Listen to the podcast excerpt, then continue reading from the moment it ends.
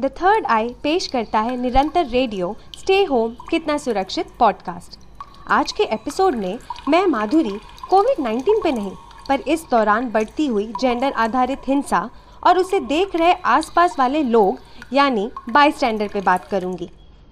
रास्ते पे जब कोई किसी से झगड़ रहा हो, या पास वाले घर से कुछ आवाज़ें आ रही हो, या मेरी सहेली मुझे फ़ोन पे उसके साथ हुई हिंसा के बारे में बता रही हो तब उस हिंसा को देखने वाली, सुनने वाली या उसके बारे में जानने वाली मैं एक बाई स्टैंडर हूँ।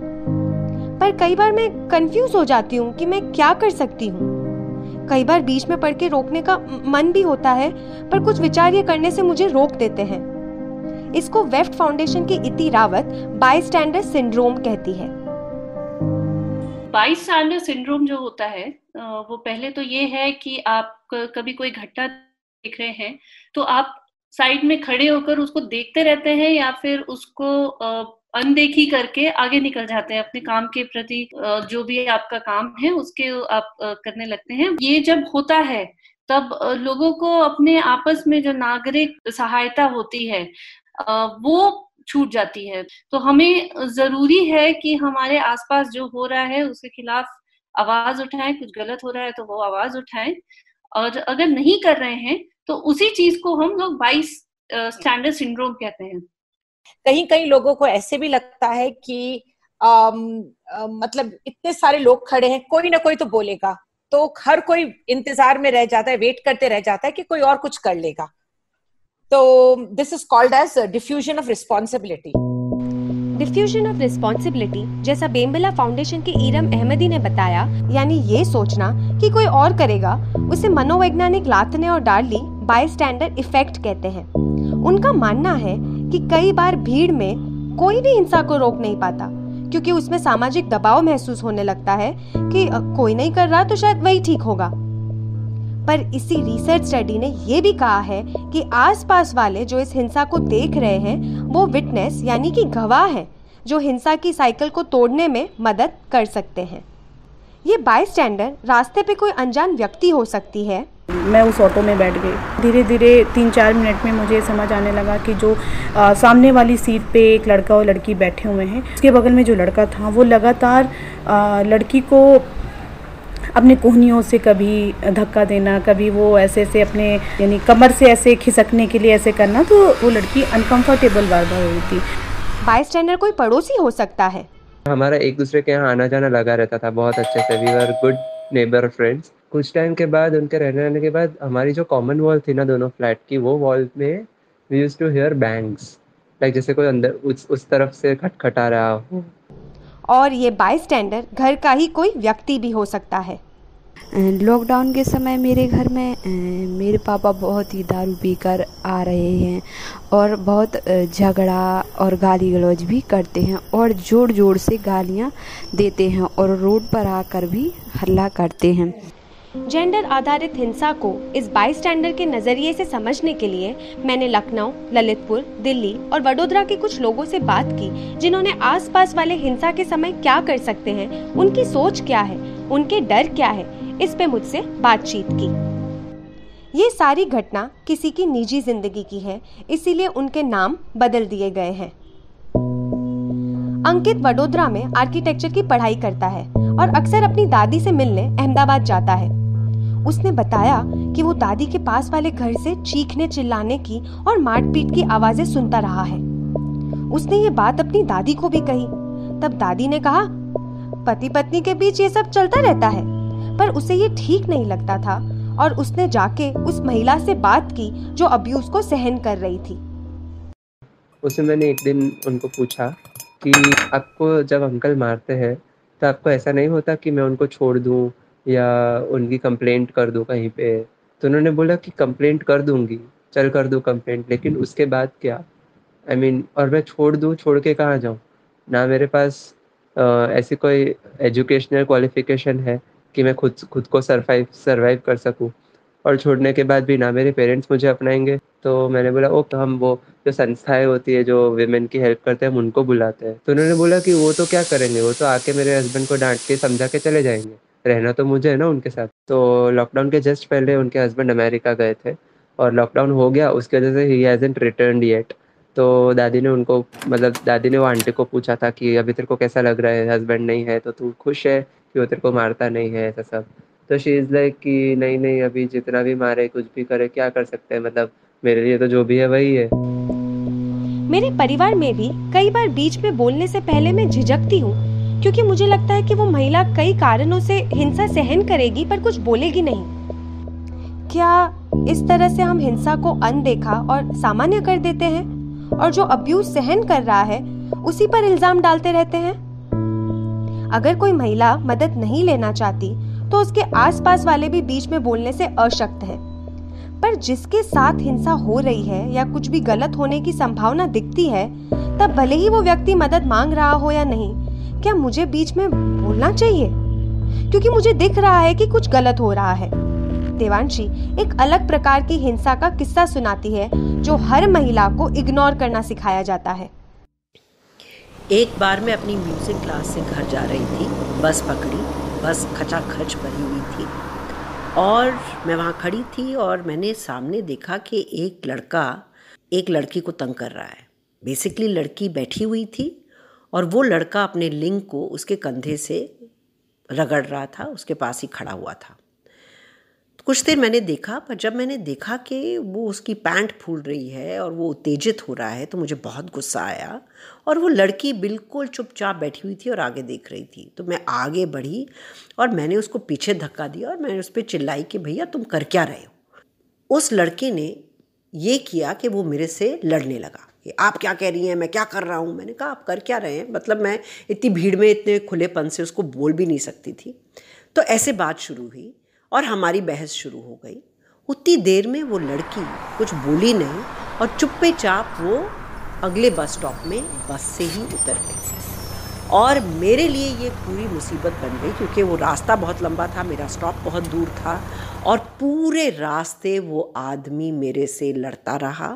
धीरे धीरे बस खाली होती रही और केवल वो आदमी नहीं पर और भी आदमी जो उस बस में बचे वो भी अंत तक मेरे से लड़ते रहे मर्दों की भीड़ में मुझे भी डर लगता है कि ये मुझ पर ही हिंसा ना कर दे। और कई बार मैं खुद बस चुपचाप वहाँ से चली जाती हूँ। ये हिंसा सिर्फ़ मारपीट वाली नहीं, पर अलग प्रकार की भी हो सकती है, जैसा सादिया बताती है। वो लखनऊ में सद्भावना संस्था के साथ कुछ महिलाओं को पढ़ाई लिखाई करने का प्रोग्राम चला रही थी। एक महिला उसी प्रोग्राम में शामिल हुई, पर अचानक से उसने आना बंद कर दिया। सादिया को पता था कि उस महिला का पति उसकी पढ़ाई लिखाई के खिलाफ था।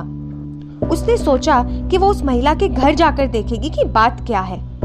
जैसे ही मेरी शक्ल उनके हस्बैंड ने देखी तो वो मुझसे तो कुछ नहीं बोले, लेकिन वो अपनी वाइफ से इतनी उल्टी सीधी बातें करने लगे, चिल्लाने लगे गाली गलौज करने लगे, यहाँ तक, हाथ तक उठाने की कोशिश की। उस टाइम मुझे बहुत बुरा लगा ये सब देख करके, और मैंने कुछ उनको समझाने की कुछ बातें सोची तो इस दौरान हम लोगों की काफ़ी बहस भी हो गई। और फिर मेरे अंदर एक डर भी था कि अगर मेरे घर तक ये बात पहुँचेगी तो शायद जो कुछ है मेरा, थोड़ी बहुत आज़ादी है निकलने की, वो भी शायद बंद हो जाए। तो इस वजह से हमें नहीं लगा कि उनकी लाइफ में इंटरफेयर करें। तो वहाँ से हम चले आए और फिर उसके बाद मैंने कोशिश भी नहीं की कि उनके तरफ़ मुड़ करके देखें। मुझे बीच में बोलने से इसीलिए डर लगता है क्योंकि मैं एक औरत हूँ और मुझसे मेरी आज़ादी छीन ली जाएगी। क्या ये सिर्फ़ महिलाओं को ही लगता है? जब मैंने वडोदरा में रहने वाले अपने दोस्त चिंतन से बात की तो मुझे इसका एक और पहलू दिखा। I'm not physically very well built as per the society, you know, like अगर मैं झगड़े में पड़ूँगा तो चांसेस ज़्यादा है कि मेरे को ज़्यादा मार पड़ेगी। अगर मेरे शरीर ऐसे ऐसा बना होता कि मैं बीच में जाकर दो लोगों को अलग कर पाता तो बात अलग थी। लेकिन मैं काफ़ी दुबला पतला और छोटा हूँ दिखने में तो मेरे बीच में पड़ने से उन दो लोगों को सिर्फ़ गुस्सा बढ़ेगा, ऐसा मुझे लगता है। अगर झगड़ा काफ़ी बड़ा हो रहा है तो शायद मैं पुलिस को फ़ोन करूँगा, पर आज तक मैंने ऐसा किया नहीं है। तो मुझे नहीं मालूम कि पुलिस को बुलाने से ऐसे सिचुएशन में कुछ फ़ायदा है या नहीं। क्या पुलिस की मदद लेने से हम डरते हैं? अगर हिंसा मेरे ही घर में हो रही हो तो क्या मैं पुलिस को बुला पाऊँगी? ललितपुर में रहने वाली अंजू का अक्सर सहजनी संस्था में आना जाना रहता है। उसने संस्था वालों से बात की और ठान ली कि वो अपने पिता का रोज दारू पी के आना, गाली गलोच करना, माँ को मारना, ये सब नहीं चलने देगी। उसने एक दिन पुलिस को अपने पिता की कंप्लेन कर दी। मैंने उससे पूछा कि क्या कंप्लेन करने के बाद हिंसा रुकी या कुछ समझौता हुआ? उन्हें थाने में एक ही दिन रखा गया, क्योंकि लॉकडाउन और कोरोना के चलते उन्हें ज़्यादा समय नहीं रखा गया।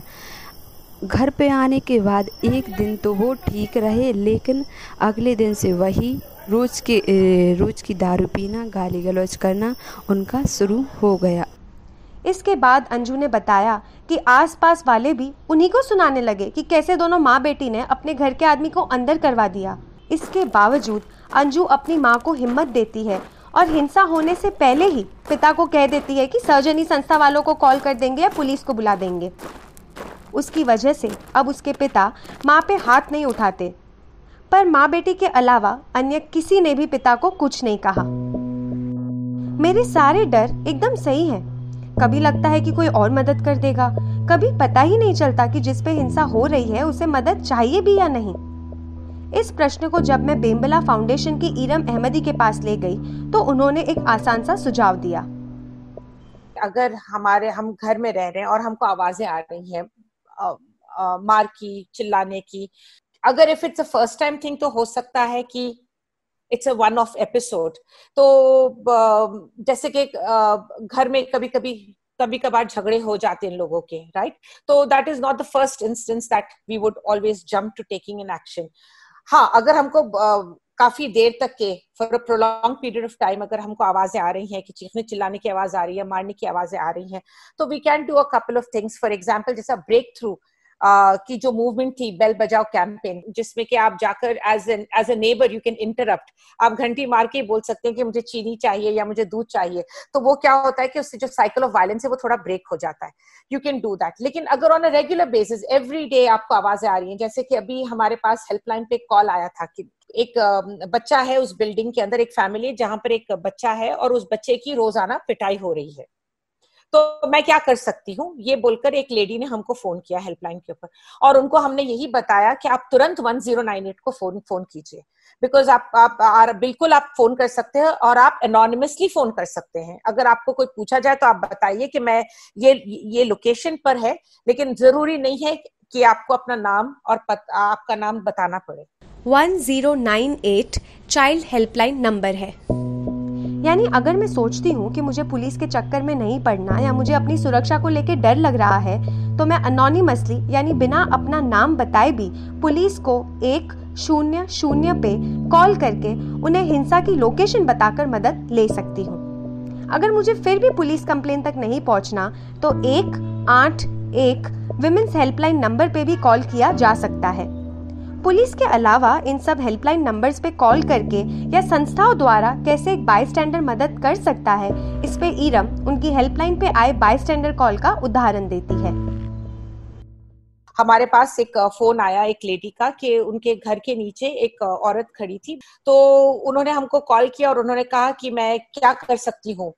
मुझे आपका नंबर मिला हुआ है मुझे पता है कि बेम्बेला काम करता है स्पेस में लेकिन मैं क्या करूँ अभी? तो उसको उन, उनको हमने बताया ये कि आप वन हंड्रेड तुरंत फ़ोन फ़ोन कीजिए आज संडे का दिन है और पुलिस आकर आपकी मदद करेगी।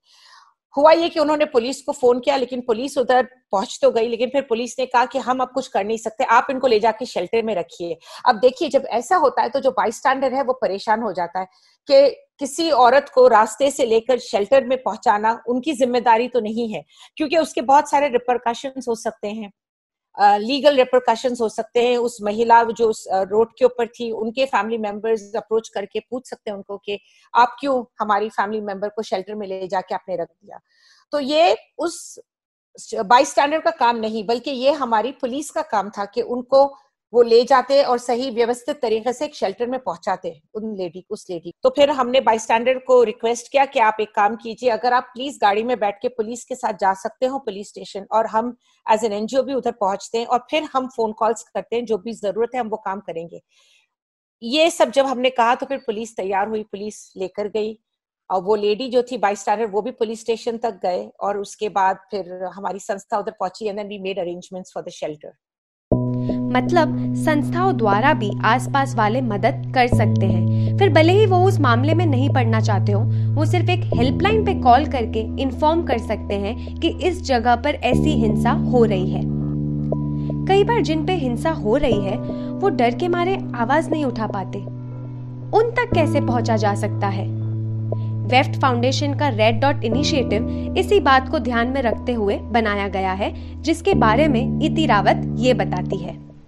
हम चाह रहे थे कि ऐसा कुछ सिंबल बन सके जिसकी वजह से बिना किसी लैंग्वेज बैरियर के या किसी बिना कुछ कहे आप अपनी शिकायत कर सकें। घर में तो सारे एक एनवायरमेंट ऐसा बन जाता है कि कोई किसी से मदद नहीं ले पाता है। तो घर के बाहर ही उनको निकल के मदद ढूंढनी पड़ती है। और वो लेने के लिए जब मदद पहुँच रहे थे तो उनको ये भी तरीका नहीं पता था कि किससे खुल के हम बोल सके। वो चुप्पी तोड़ ही नहीं पाते हैं। अब रेड डॉट लगाने से और अगर आप इसको एक सिंबल बना देते हैं तो बिना कुछ कहे आप उसको ये तो जता देंगे कि मेरे साथ कुछ हुआ है और जो भी सामने से आपकी मदद करना चाह रहा है, वो एटलीस्ट आपको समझ पाएगा जस्ट एक इशारे से। तो सिर्फ़ एक हल्का सा रेड डॉट लगाकर हाथ में, जो कि बहुत इजीली अवेलेबल होता है, किसी भी हिंदुस्तानी औरत के पास कहीं ना कहीं से या तो स्केच पेन या फिर कलर या सिंदूर जो लगाते हैं या बिंदी कुछ भी लगा के अगर हाथ पे रख कर और अगर आप दिखा सकें कि हाँ ये रेड डॉट है और आ, आ, मैं मदद चाहती हूँ। क्या महिलाएँ या जिन पे हिंसा हो रही है उन्होंने इस प्रतीक को रेड डॉट को अपनाया है? और अगर ये रेड डॉट देखकर मैंने कंप्लेन की तो उसके बाद एज अ बाय मेरी क्या ज़िम्मेदारी बनती है? इस पे इति रावत उनके पास आए केसेस को देखते हुए जेंडर आधारित हिंसा का ये पहलू बताती हैं। कि अवेयरनेस बढ़ाना ज़रूरी है कि ये नॉर्मल नहीं है। एक बार किसी का हाथ उठ जाता है, वो दोबारा पीछे नहीं जाता है। वो लगातार हिंसा होती रहती है और ये कभी भी रोक, आप, अगर आप सोच रहे हैं कि वो इंसान बदल जाएगा सडनली तो ऐसा नहीं होता है। वो इंसान ये कंटिन्यू करता रहता है और कभी भी अग्रेशन का मौका आता है, ये बढ़ता ही जाता है। तो at this point of time I would just say that आप अगर ऐसा कुछ भी देख रहे हैं तो आप पहले विक्टिम से पूछें कि वो किस स्थिति में है। अगर वो रिपोर्ट करना चाह रही हैं तो वो आप ही से मदद मांगेंगी। सबसे पहले एक बार ही जब रिपोर्ट कर देते हैं, बस उसके बाद फिर हम लोग अपने ऊपर ही ले लेते हैं चीज़ें। और हमारे सबसे पहला जो काम होता है कि हम लोग डायरेक्टली विक्टिम से बात करते हैं। जब भी कोई घरेलू हिंसा का रिपोर्ट आता है तो किसी ने रिपोर्ट किया है, वो रिपोर्ट करके और उसके बाद फिर वहाँ से बेशक दोबारा कभी कॉल ना करें हम। ये सुनकर मेरे मन में एज ए बाई स्टैंडर ये जो बायस यानी पक्षपात था कि पुलिस के चक्कर लगेंगे या झमेला होगा, वो दूर हुआ। आसपास वालों के कुछ छोटे स्टेप्स लेने से हिंसा को रोका जा सकता है।